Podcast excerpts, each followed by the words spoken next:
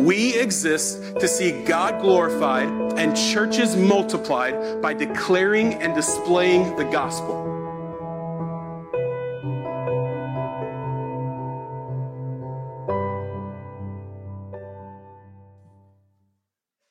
We're going to be in Second Corinthians chapter 1, verse 12 through chapter 2, verse 4.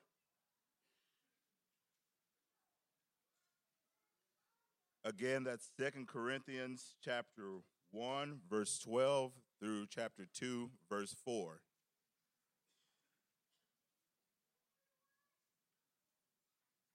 And one more time, that's Second Corinthians chapter 1, verse 12 through ver- chapter 2, verse 4.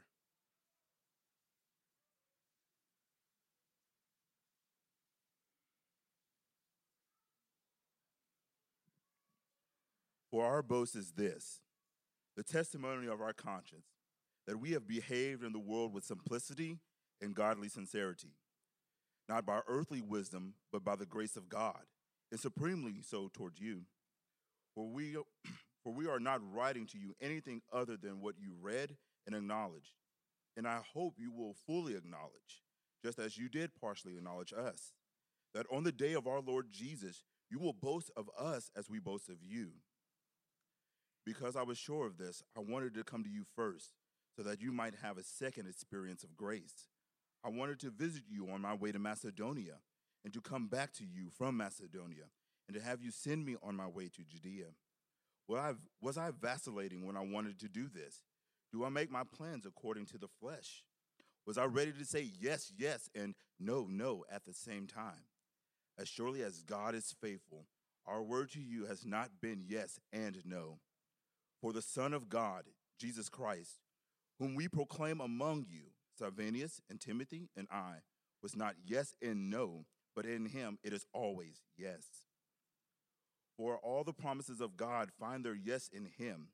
That is why through him that we utter our amen to God for his glory. And it is God who establishes us with you in Christ and has anointed us and who has also given excuse me, and who has also put his seal on us and has given us the Holy Spirit in our heart as a guarantee. But I call God as my witness against me. It was to spare you that I refrained from coming again to Corinth. Not that we lord it over your flesh, but we work with you for your joy, for you stand firm in your faith. For I made up my mind not to make another painful visit to you. For if I cause you pain, who is there to make me glad but the, but the one whom I have pained? And I wrote as I did, so that when I came, I might not suffer pain from those who should have made me rejoice. For I felt sure of all of you, that my joy would be the joy of you all. For I wrote to you out of much affliction and anguish of heart, and with many tears, not to cause you pain, but let, to let you know the abundant love that I have for you.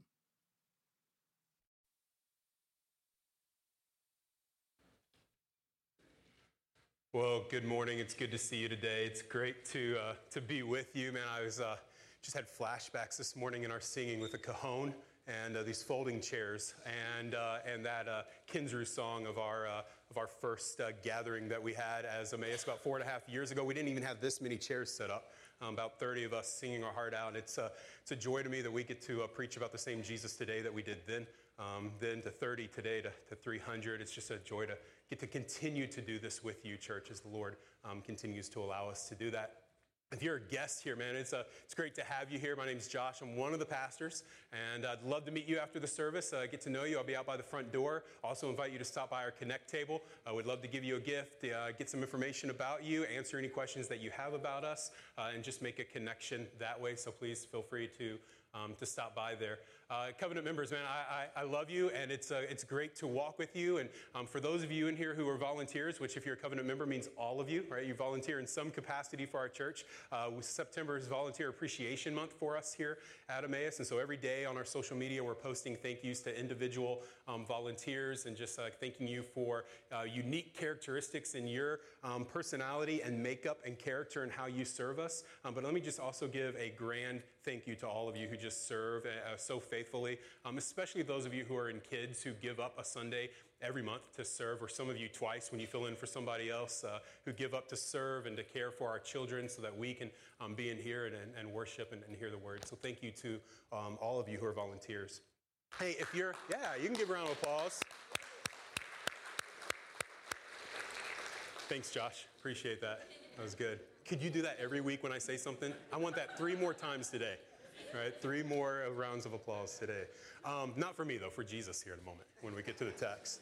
Um, hey, uh, also, if you've, uh, if you've been visiting and you're like, hey, what's, what's my next step? Like, I'm, I'm interested in getting connected and taking further steps. Um, it's a great day to be in that position because today is next steps, uh, which means that immediately after the service, uh, Risa Woods, who is the director of hospitality here, would love to meet with you in our east lobby. So you'll go back out these doors, through the lobby and into the second lobby, which is the east lobby. And she'd love to meet with you and just kind of give you, um, talk with you, give you some, some answers to like the next steps of what it would look like for you to get connected farther with us. And if you're like, I'm ready to take those steps, I'm ready to begin the membership process, uh, then coming up in just a couple weeks is our membership weekend, September 21 and 22. It's a Friday night and a Saturday. No, 27 and 28. I get that wrong every time.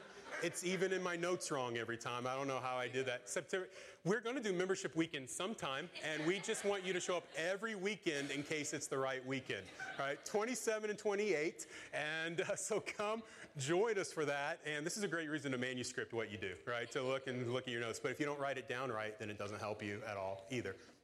So come and, uh, and join us for that weekend. Just, just so you know, the, the process of membership here isn't just like on a Sunday morning you get to come down and tell us you want to be a member. It's not even just that you'll get to go to that class. Like it's a Friday night, Saturday class followed up by an application that you'd fill out which shares with us your journey of following Christ, what you believe the gospel is, and how that gospel has been made personal to you through your faith in Jesus, which is then followed up by one of our pastors sitting down with you. If you're a couple, we sit down with you as a couple. If you're single, we sit down with you individually. Uh, and, and, we just want to talk through the gospel with you. We want to talk through Emmaus with you. We want to know you and your heart and your faith. We want to let you ask us any questions that you want to ask. Uh, and then the first week of November at our next members meeting, our covenant members would get have gotten to read your testimonies, your stories of faith, and they will have seen that our pastors have signed off on you if we've signed off on you to that point.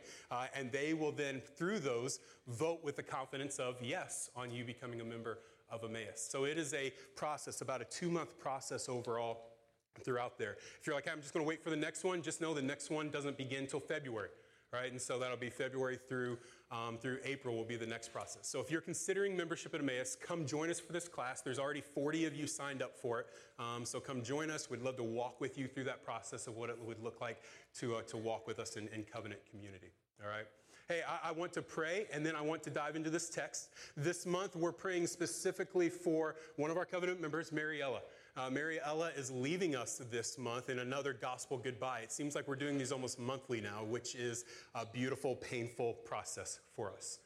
Mariella will be leaving us to go to East, a- or excuse, excuse me, South Asia and she'll be spending two years in South Asia as a missionary with the International Mission Board. And so um, later this month, we'll actually bring her to the front, we'll pray for her, and we'll send her. Um, but we just want to begin to pray today as she's in the process over the next couple weeks of, uh, of saying goodbyes. Goodbyes to family, goodbyes to friends, tidying up all the things, getting packed, figuring out the last logistics. I'm going through some, some final training, those sorts of things. So let's just pray for her as we do that, and then we want to pray for ourselves as we dive into the word here. Jesus, you are very, very good to us. What a joy to be here and to sing and to confess and to hear your word read to us. And I pray that this morning, Spirit, that you would preach a better word than I have prepared, that you would take the word of Christ, which we have here in Second Corinthians, and that you would write it upon our hearts, that we would look to Christ we may declare by grace and grace alone. So, would you do that in us today? And then we pray for our sister Mariella as she's preparing to go, as she's saying goodbyes, and as she's planning, and as she's um, working out details, and um, as she's searching her heart in preparation for going. I pray that you would give her grace upon grace and kindness upon kindness in those endeavors. I pray that as she goes, that you would give her strength and health and discernment and wisdom and boldness and love for the people of the nation she's going to be in. We thank you for the joy of being a church that gets to send over and over and over again. May it ever be so until you come back and our sending ends. I take this word, speak it to our hearts in your name. Amen. We're in Second Corinthians, taking this journey, and Second Corinthians is a, is a confusing book, if you will. It's confusing in the sense even of its title right? The, the letter, the second letter to the Corinthians, happens to actually be the fourth letter to the Corinthians, right? Which is very confusing for us. The, the first letter, what we call First Corinthians, is the second letter. There's a previous letter which we don't have or know much about. Then there's First Corinthians or the second letter. Then there's a letter that we see here today. He references called that we call the severe letter, which is always a wonderful na- name for a letter. I remember that severe letter I wrote you. And then we get what we call now the Second Corinthians. It makes sense, right? First Corinthians is the second letter. Second Corinthians is the fourth letter, and in between is the severe letter, right? It's like my son named these, right? He's four and he's counting 14, 18, 22, X, right? And you're like, that makes no sense. But, but it, it has some context for us because Paul's going to actually address this today. He's going to address the letter that he wrote and why he wrote it and why he didn't show up. In our passage today, Paul is defending his travel, right? He's defending his travel plans, something that most of us husbands in the room have felt the need to do it from time to time.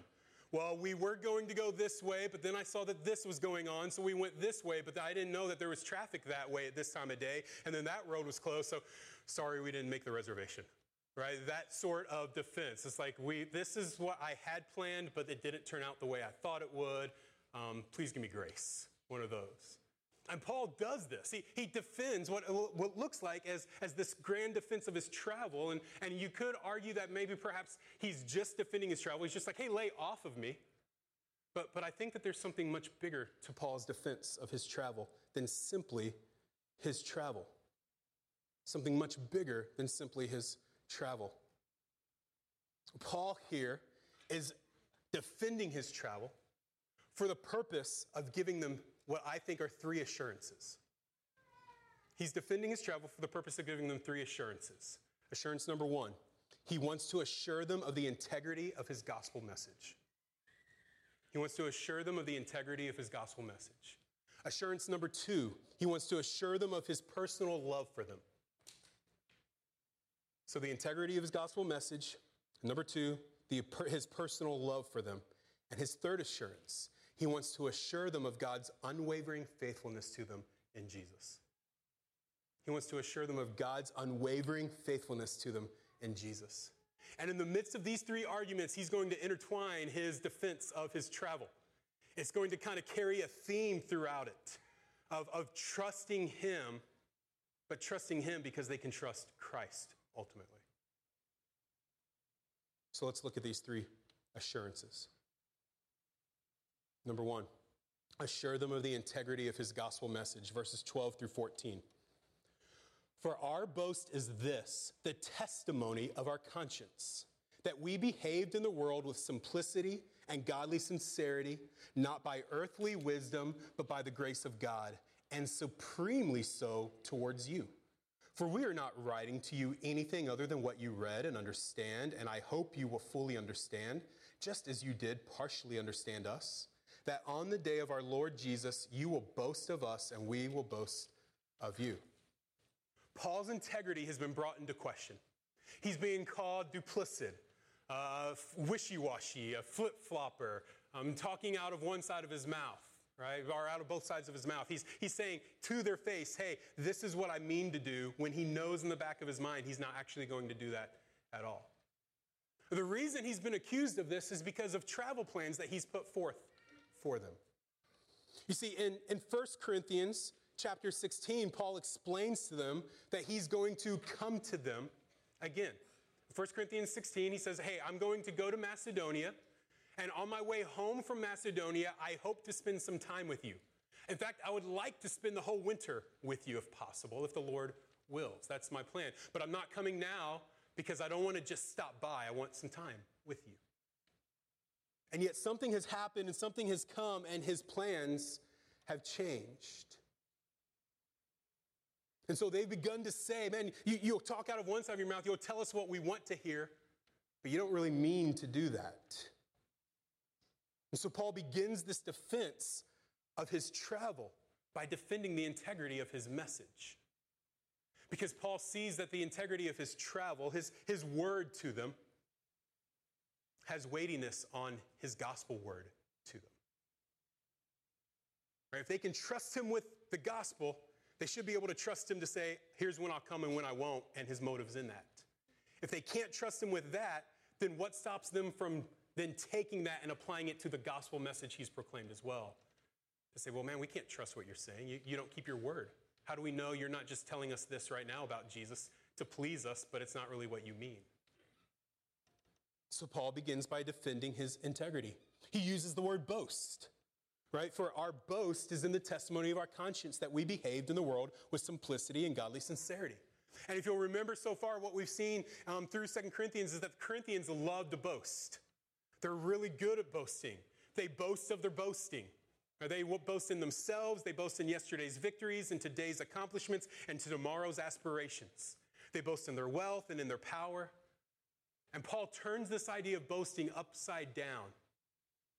And he goes, My boasting is not in my wealth or my complexity or my power. My boasting is in my simplicity and my integrity by the grace of God, not even by my own strength.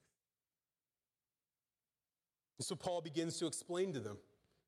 He says that generally and specifically with you, Corinthians, we were very careful to practice simplicity, to practice integrity in what we said to you. And we were very careful to practice this. We, we weren't just casually throwing out this gospel message to you. We weren't just flippantly speaking things to you to try to please you. We were very careful to say what we meant to say. What we said has truth to it. He says we didn't do this based off of our worldly passions, right, or worldly wisdom, but that we did this by the grace of God. In essence, what Paul is arguing for them here is that he's not relying on earthly wisdom, on gimmicks, on persuasiveness, on cleverness, on techniques. He's not relying upon these things to manipulate them, to convince them, to get an emotional response out of them. If you stay here with us much, you'll hear Pastor Ronnie often from this pulpit say, At Emmaus, we have no gimmicks, we only have Jesus. In essence, that's what Paul is saying here. Listen, guys, we have no gimmicks with you. We're not trying to trick you. We're not trying to use anything to evoke some emotional response in you. All we do is get up and tell you about Jesus. That's all we have. What a beautiful thing that is about here, but, but that the way we do that, the reason we do that is because we see it here. This is what Paul tells us. It's what he leads us to do. He says, listen, don't come at them with cleverness. Just come at them with Jesus. Just share Jesus and trust the grace of God. He illustrates this for us in chapter 1 verse 13 when he says that they want to that what they write to the Corinthians um, he says, What we write to you is what we mean to write. Right? There's no hidden meaning or agenda. We weren't writing one thing and meaning another. There's no, you don't have to read in between the lines to try to figure out what we're saying. What we wrote to you was understandable. And we pray that it becomes more understandable to you. He carries this out in second in, in chapter 2, verse 17, when he says, We are not like many peddlers of God's word, but men of sincerity in the sight of God. Right? We're not selling a good. We're not giving you what you want to hear in order to get out of you what we want to get out of you. And we're not peddling this gospel, we're not selling it to you. We're just going, here's the product. Do you want it? Here's the simple Jesus. We're laying it on the table. No flash. There's nothing fancy that we're offering you with it. Here's Jesus. Don't you want him? In chapter 4, verse 2, he says this we renounce disgraceful, underhanded ways. What are those disgraceful, underhanded ways? He goes on. We renounce disgraceful, underhanded ways. We refuse to practice cunning or to tamper with God's word. But by the open statement of the truth, we commend ourselves to your consciences. We do not proclaim ourselves, but Jesus Christ is Lord. We are jars of clay to show that the surpassing power belongs to God. He goes, listen, like we renounce this disgraceful attempt at sharing the gospel that puts any credit in our strength to persuade you to believe what we're saying. That, that, is, that, is, that is evil. That is disgraceful, he says. We don't want anything to do with that. We're not going to tamper with the gospel message. You responding to God is not because of our ability to cause you to respond to God. Your respond to God is because of His grace, and we're trusting that. We're just broken, finite, ugly, cheap vessels that He chooses to use to bring about His gospel message. So Paul defends the simplicity of his gospel and the integrity of his gospel. And he ties this into his defense of his travel. He ties it into the defense of his travel. In 1 Corinthians chapter 16, verses 5 through 7, again, what we referenced before, Paul comes and he says, Listen, my plan is to go to Macedonia. When I come back from Macedonia, I'm going to stop by. I want to see you I want to spend the winter with you. And I love, let me just read it to you. I mean, Paul uses as many disclaimers as he can here to, for his travel. I will visit you, chapter 16, verse 5, after passing through Macedonia, for I intend to pass through Macedonia and perhaps I will stay with you or even spend the winter so that you may help me on my journey wherever I go. For I do not want to see you now just in passing. I hope to spend some time with you if the Lord permits. Right? It sounds to me like Paul has put a lot of disclaimers on this. Here's my desire. Listen, when I'm with you, it is good. Like, I enjoy being with you. When I come to you, I get to present this, this simplistic gospel to you, and it encourages your soul. And when I'm with you, you encourage me and you build me up. We have a wonderful time doing this with each other. So I want to come spend some more time with you. I don't want to do so just in passing, that's not enough for me. I want to come spend more time with you. And so I'm going to go to Macedonia, and on my way back, I'm going to come see you, and I hope to spend the whole winter. I hope. It's, it's, it's my desire to do this if the Lord wills. Perhaps I could do this. We'll see what he, what he does. So Paul comes and he spends some time with him. But Paul gets eager, what we find out later. Paul gets eager. He can't wait till he comes back from Macedonia. So Paul stops in on his way. And he says he does so because he wants a second helping of grace. Right? As if one visit with you is not enough. I got to see you now and I've got to see you again later. I need as much time with you as I can because it's just so good for us. It's just so good. But something happens on his first visit. On the way to Macedonia, something happens. We'll look at it in a minute. And it doesn't go well. And so Paul goes to Macedonia, and on his way back, he doesn't stop back in. Instead, he writes a letter. Instead, he writes a letter. For many of us in this room, it's like instead of that phone call or the face to face visit, we send a text. Right? Oh, that was easier. Just, just let them read it this way. And so his plans have changed. But Paul is so confident in his simple message of the gospel and the grace of God, which declared from him will uplift their souls, that his intention is to have two visits with them. He goes, Listen, guys, I know this gospel will encourage you, so let's get a second helping of grace and let's do this twice. So imagine them as they see Paul come in. Paul shows up for the first visit, anticipating this is exciting anticipating joy, perhaps being greeted with joy.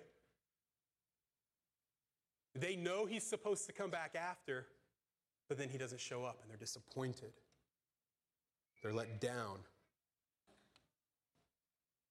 So now they're calling him wishy washy, a flip flopper, duplicit. You said one thing, but you didn't mean it. Right? Does, this, this makes sense to us, doesn't it? I mean, doesn't it make some sense to you why they would think this? I mean, let's not ride them too harshly. We've all done this. When someone says, hey, we should get together, and they never follow up with us about it. And we're like, yeah, they didn't really mean that. Right? When someone goes, hey, I would, I would love to schedule a meeting with you. Let's get coffee. And you're like, Monday at 8. And then Monday at 7.45, they text you and they go, hey, I, I can't make it. And you're like, man, I wasn't really that important to them. They, they said I was a priority on their Monday morning, but obviously I'm not because something came up so easily. They just bailed on me. And I want us to see, though, that they were ungraceful. That they were ungraceful with Paul. They didn't give him a benefit of a doubt. They didn't believe the best in him. They jumped to the worst possible conclusions. And, church, it's not the main point of this text or the main point of this sermon, but let me just beg us not to be the Corinthians. Let's not be the ones who jump quickly to assume the worst about each other, who quickly doubt each other. Whether that's in your marriage, that's with your children, that's with fellow covenant members, it's in your workplace. Let's not be the, the ones who quickly jump to doubting and assuming the worst in each other. Let's give grace in that. Let's give the benefit of a doubt. Paul says in verse 17, Was I vacillating? Was I wavering? Was I flip flopping? Was I going back and forth? Listen, I know I said I was coming again. I didn't. Was I just casually throwing that out when I said that? And the assumed answer is no. Right? What he's expecting them to say is no, you weren't. In verse 18, just as surely as the gospel message we've shared with you has been one of integrity, he's saying, integrity and simplicity, just as surely as the Jesus we preached to you is full of integrity and honesty, so were our motives and our changes of plans. Right? This is where he's going with this. Right? Our, our motives in sharing the gospel with you are full of integrity and simplicity, so were our motives in not showing up. You can trust this. In one way, Paul's using his defense of his travel and their quick misconceptions to point out how easily they can assume the wrong thing. And how easy it is to assume the wrong thing even about his gospel message or about the Jesus whom he proclaims. You can see the path, can't you? If they can't trust him when he says, I'm not, I'm coming, I'm now I'm not, then what's to say they can't trust him when he says, This is who Jesus is? And then what's to say they don't trust Jesus when things don't go the way they think they should go with Jesus? I'm trusting you, but life is really hard right now and I'm suffering. Remember last week, Paul's talking about suffering and affliction. Life's really difficult right now. Jesus must not be what he says he is. I don't feel his comfort in my life. Paul, you just got done telling me that he will always comfort me in every area and all things. I don't feel it right now. So apparently that doesn't apply to me. So Paul's going, You can trust my travel plans, my heart for you. And you can trust the gospel message, and you can trust the Jesus whom I proclaim.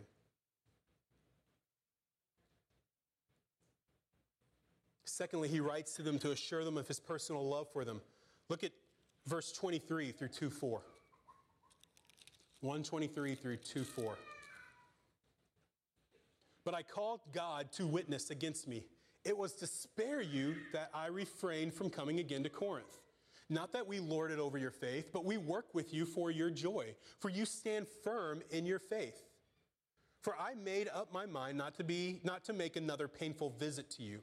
For if I cause you pain, who is there to make me glad but the one whom I have pained? And I wrote as I did, so that when I came I might not suffer pain from those who would who should have made me rejoice. For I felt sure of all of you that my joy would be the joy of you all. For I wrote you out of, the, out of much affliction and anguish of heart, and with many tears, not to cause you pain, but to let you know the abundant love that I have for you. Right, Paul begins by calling upon God as his witness, which is a bold move. I mean, you have to be walking in clear conscience to do this. I'm asking God to testify against me if what I'm telling you is not the truth. That is a bold move. And he says this. He tells them, It was because of my love for you that I didn't come, and instead I wrote to you. Right? I didn't come to you, verse 23 says, to spare you. I refrained. I wanted to, and I didn't to spare you. To spare them from what? He says, another painful visit. because his surprise visit on the way to Macedonia got painful. What we learn is that a man has come forth and confronted Paul to his face in an ugly, ugly situation. That Paul has faced this accusation and this critique and this ugly attack on him, his message, his character, his apostleship, and that the church did not stand up for Paul. They didn't stand and defend him. They didn't have his side. They didn't correct the one who's bringing the charge against him. Instead, they took his side, and Paul leaves wounded, betrayed, hurt. Paul leaves in pain.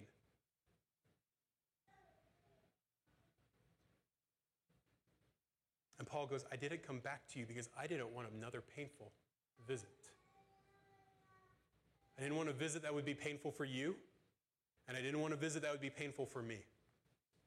Last time, man, that, that, that, that hurt.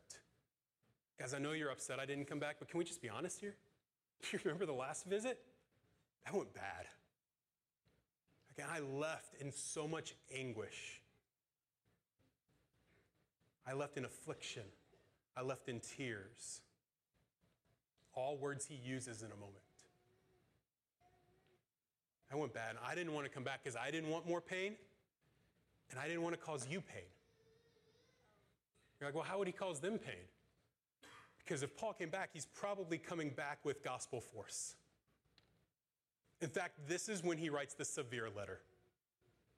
And in the severe letter, he calls them to discipline this man who confronted him and to remove him from the church. And what is at stake if the church does not do this is that this church ceases to be one of Paul's apostolic churches. There is a grand, grand weightiness at stake. And they're dealing with this man's sin and their faithfulness to the gospel message Paul has declared. You're in danger of not even being a church. And if I would have come back to you in the state that I was in, and the state that you were in, it would have been painful. You weren't ready to receive it. I wasn't ready to gently give it. Seen in my severe letter. So I decided to avoid giving all of us pain and to hold off on coming to you. Paul says, I did this so that you might know my love for you. He tells them he didn't want to lord his apostleship over them.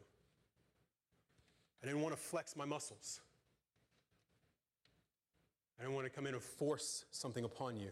So I wrote to you, not to cause you pain, but to show you the abundant love I have for you. Christian,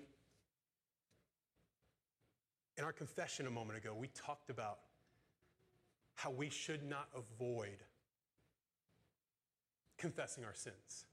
And we should not hide our sins, cover over our sins.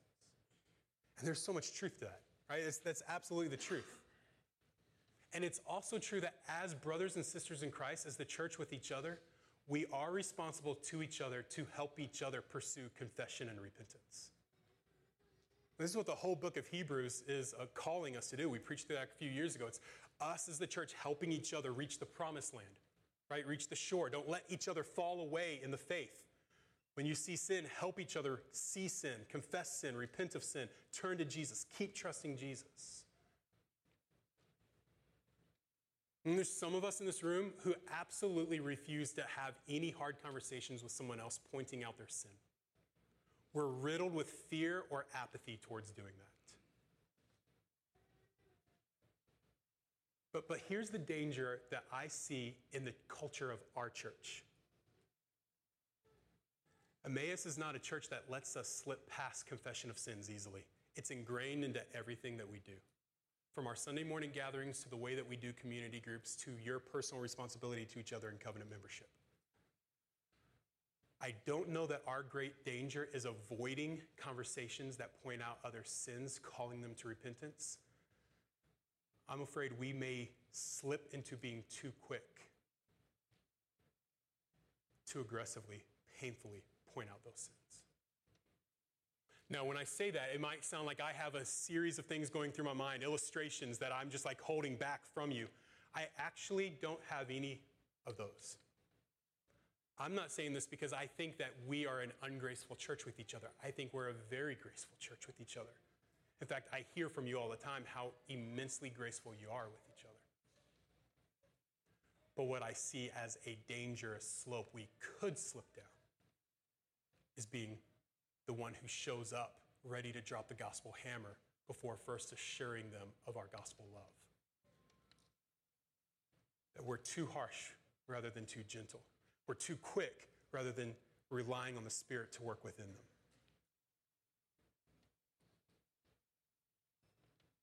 Perhaps we need first to assure our brothers and sisters of our personal love for them before we lower this gospel hammer on them. I love you. I wanted to give some space, but we need to talk now.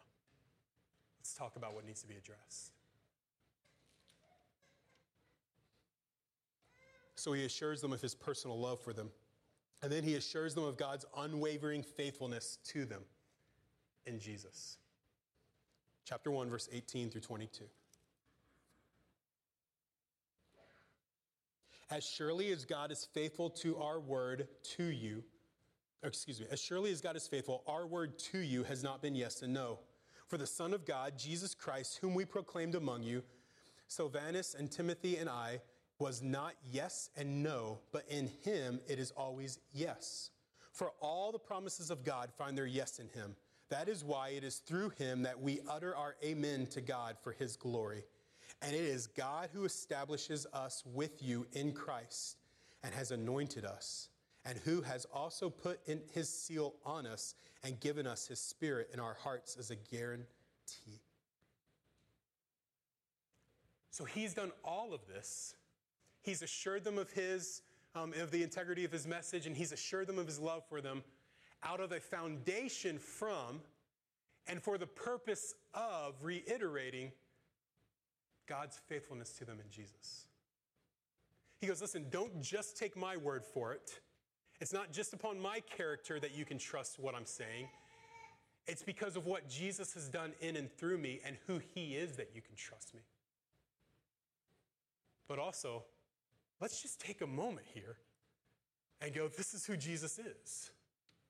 I mean, this is Paul's character. Everything that happens in life, he's like, hey, that reminds me of Jesus. That, hey, that reminds me, I got to tell you something about Jesus that that just brought up in my mind. And here he goes, listen, you can trust me. I wasn't yes and no. You know what that reminds me of? Jesus. Because in Jesus, we never have yes and no. It's always yes. And what's he mean by this? Paul is saying that all of God's promises have found their answer as an affirmative yes in the person of Jesus. Jesus is the answer, the yes to all of God's promises to us. All of God's promises can be ours and are ours when we place our faith in Jesus because of all of God's promises find their yes in Jesus.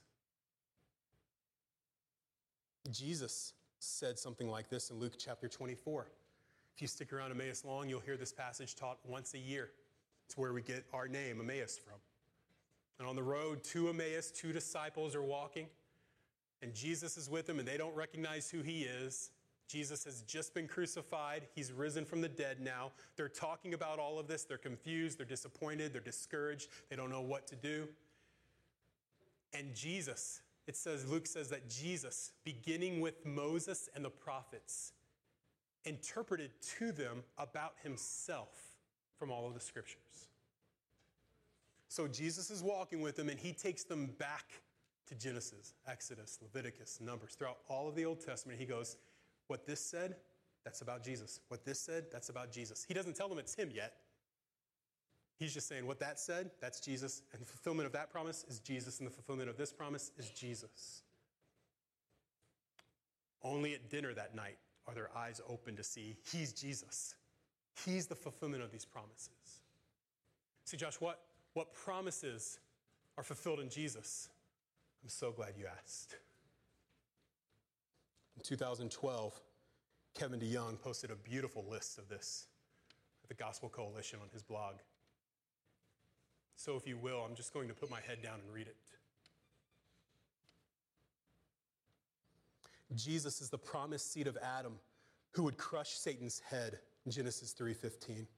Jesus is the descendant of Abraham through whom every nation on earth would be blessed, Genesis 12:3.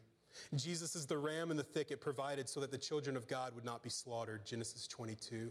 Jesus is the son of Judah who reigns eternally as king, whose garments are washed in the blood of grapes and whose hand is on the neck of his enemies, Genesis 49, 8 through 12. Jesus is the Passover lamb who was slain to protect God's people from the angel of death, Exodus 12. Jesus is the greater son of Israel who came out of Egypt, and he is the great redeemer who brings his people out of bondage and slavery that is far worse than anything the Israelites experienced there. Exodus 12 through 14. Jesus is the true bread from heaven that actually nourishes and feeds his people. Exodus 16. Jesus is the rock from whom the only life giving water flows. Exodus 17. Jesus is the fulfillment of the law, perfectly obeying not only the Ten Commandments, but all 613 from the day of his birth, Exodus 20.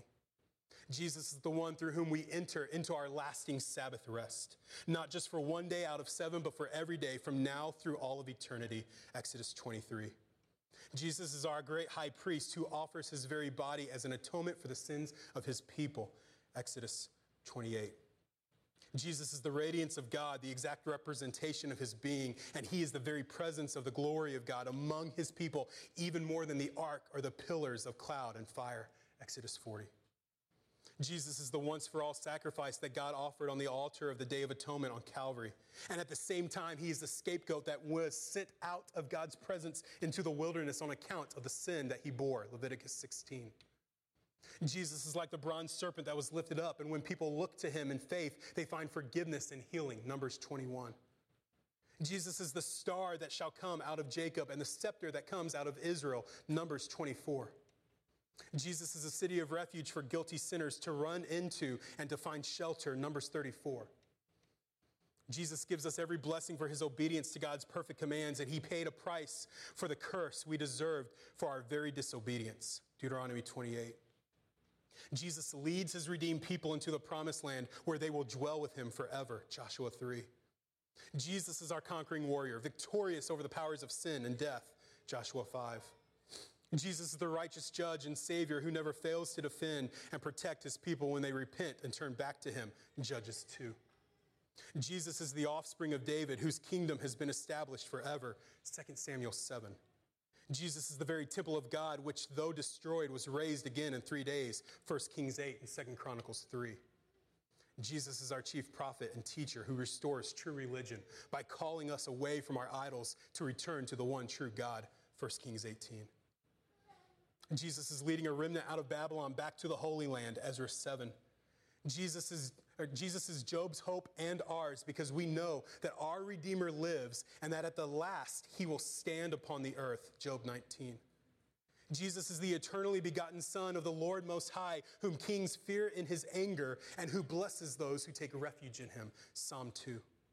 Jesus was for a time forsaken by God on the cross so that those who are found in him might never be rejected. Psalm 22. And yet his body did not see corruption because, as David's saying, God did not abandon him to Sheol, but raised him physically with an incorruptible body. Psalm 16.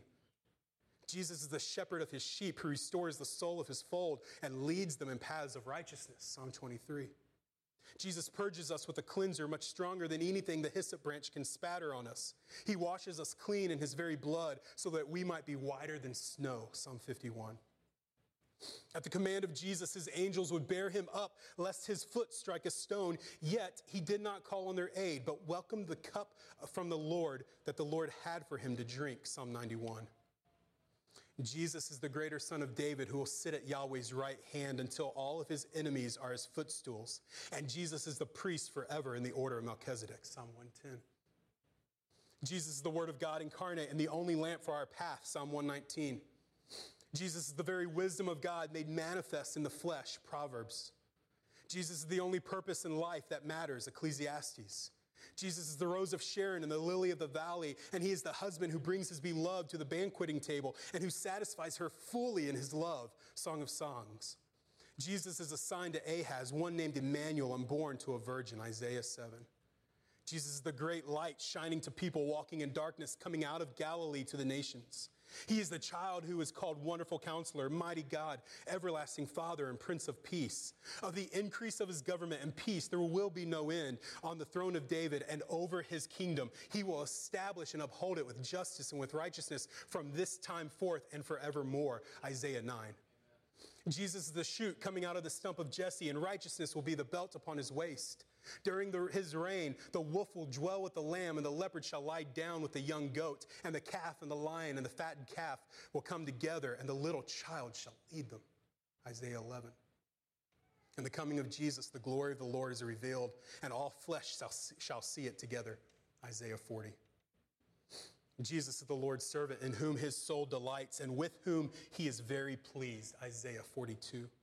Jesus is Israel's only Savior, and besides him, there is no other. Isaiah 43. Jesus was despised and rejected by men, a man of sorrows and acquainted with grief. He was oppressed when he was afflicted, yet he opened not his mouth. Like a lamb that is led to the slaughter, like a sheep before his shears is silent, so he opened not his mouth. He is the one who bore our griefs and carried our sorrows. He was wounded for our transgressions. He was crushed for our iniquities. Upon him was the chastisement that brought us peace, and with his stripes we were healed. Isaiah 53. Jesus is anointed by the Lord to preach good news to the poor, to bind up the brokenhearted, to pro- proclaim liberty to the captives, and the opening of prisons to those who are bound. He proclaims the year of the Lord's favor and the day of vengeance of our God, and he comforts all who mourn. Isaiah 61. Jesus creates the new heavens and the new earth, and he will dwell with his people there forever. Isaiah 65. Jesus is the balm of Gilead that heals the sin sick soul. He is the great physician who restores the health of his people, Jeremiah 8. Jesus is the righteous branch from David who will deal wisely and execute justice and righteousness in the land, Jeremiah 23. Jesus ushers in the new covenant in his blood, a covenant written on our hearts of his on the hearts of his people and marked with his forgiveness for our sin, Jeremiah 31. Jesus is the very manifestation, of the never ceasing, steadfast love of God. His mercies never come to an end. They are new every morning, for great is his faithfulness. Lamentations 3. Jesus brings life to dead men's bones. By his spirit, he causes breath to come where death has reigned. Ezekiel 37. Jesus is the Son of Man, whom the Ancient of Days gives dominion and glory and a kingdom, and that all peoples, nations, and languages should serve him. His dominion is an everlasting dominion. Daniel 7. Jesus is the merciful husband who takes back his unfaithful wife and allows us once again to call him my husband rather than my, my Baal. Hosea 1 through 3. Jesus brings the day of the Lord, which will be a day of great terror and judgment for all who do not know him. But everyone who calls upon the name of the Lord will be saved. Joel 2. Jesus is the ruler from Bethlehem, whose origin is of old, from ancient of days, Micah 5. Jesus arrived as king in Jerusalem, righteous and having salvation, yet he was humble and mounted on a donkey, on a colt, the foal of a donkey, Zechariah 9. Jesus is the refiner's fire and the fuller's soap, refining us like gold and silver. Malachi 3.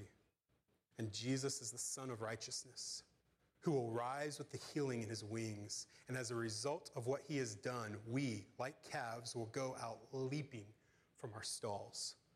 Malachi 4. All glory be to Christ, our King. So stand firm in your faith, church.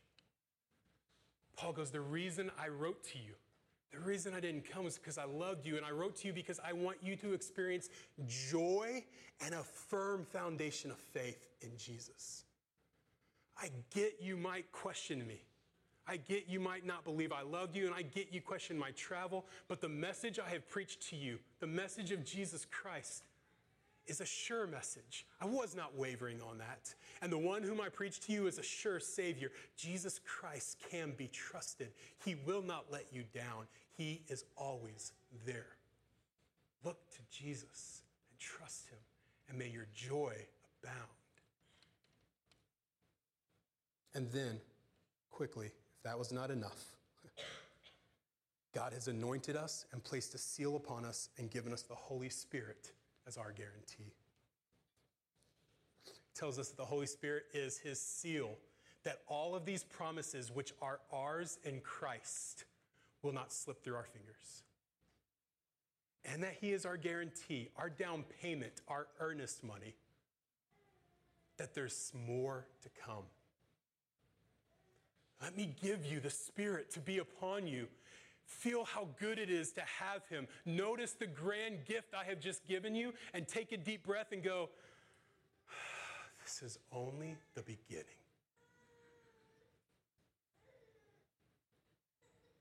This is only the beginning. For all my promises find their yes in Christ. And you have been made one with Christ through faith.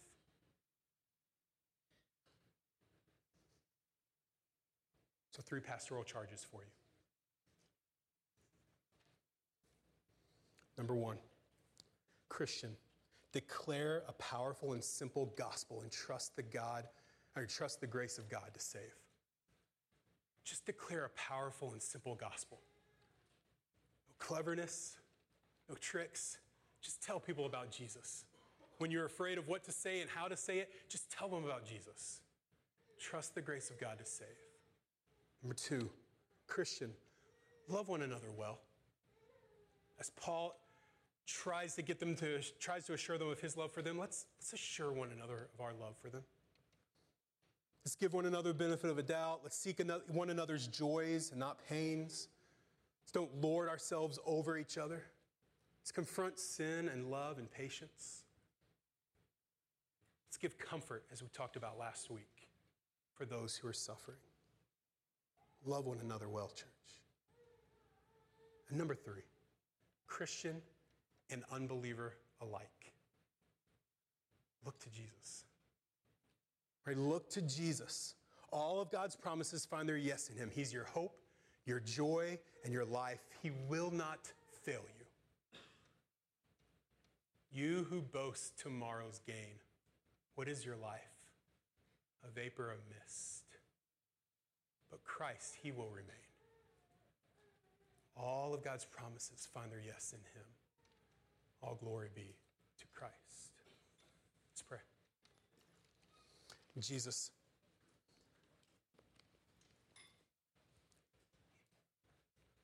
there are people in this room who don't know you, who haven't placed their faith in you, who haven't seen you as the answer for their salvation, for their rightness with God, for the longings and the emptiness and the strivings of their heart. So, Spirit, I pray that you would take the word of the Son and apply it to the hearts of men and women in this room. That those who do not know you would see the kindness of God in Jesus. And that today they might receive the gift of the Spirit as a seal of their salvation through faith.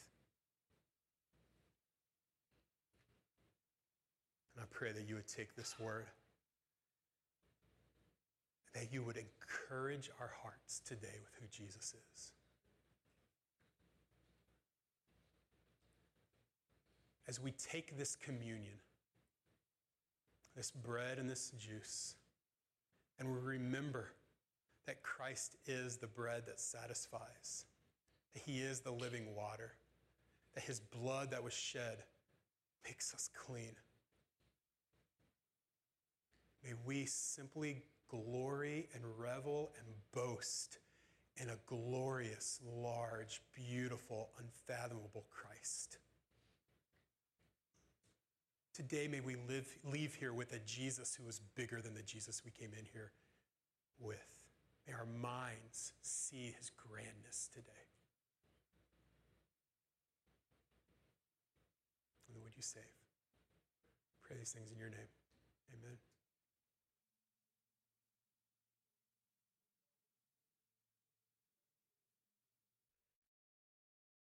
Come down to take from one of the three tables. If you have a gluten allergy, there's an option for you at the last table over here to my right. And then go back to your seat and we'll conclude with a song. If you're not a follower of Jesus, you've not placed your faith in him, you've not made Jesus um, the God's promise to you, you've not seen him as that and trusted in that and placed your faith in him to, to forgive you, to save you, then, then our invitation to you is not to come taste this bread, but today to taste Jesus. To sit in your seat and to cry out to him and say, I need you, Jesus. Come and save me. And we promise you He will. He promises you He will. and every promise finds its yes in Him. He will do that. Church, come and take. I love you guys.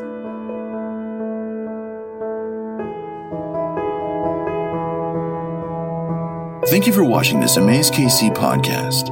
More information about Emmaus KC can be found available online at www.emmauskc.com.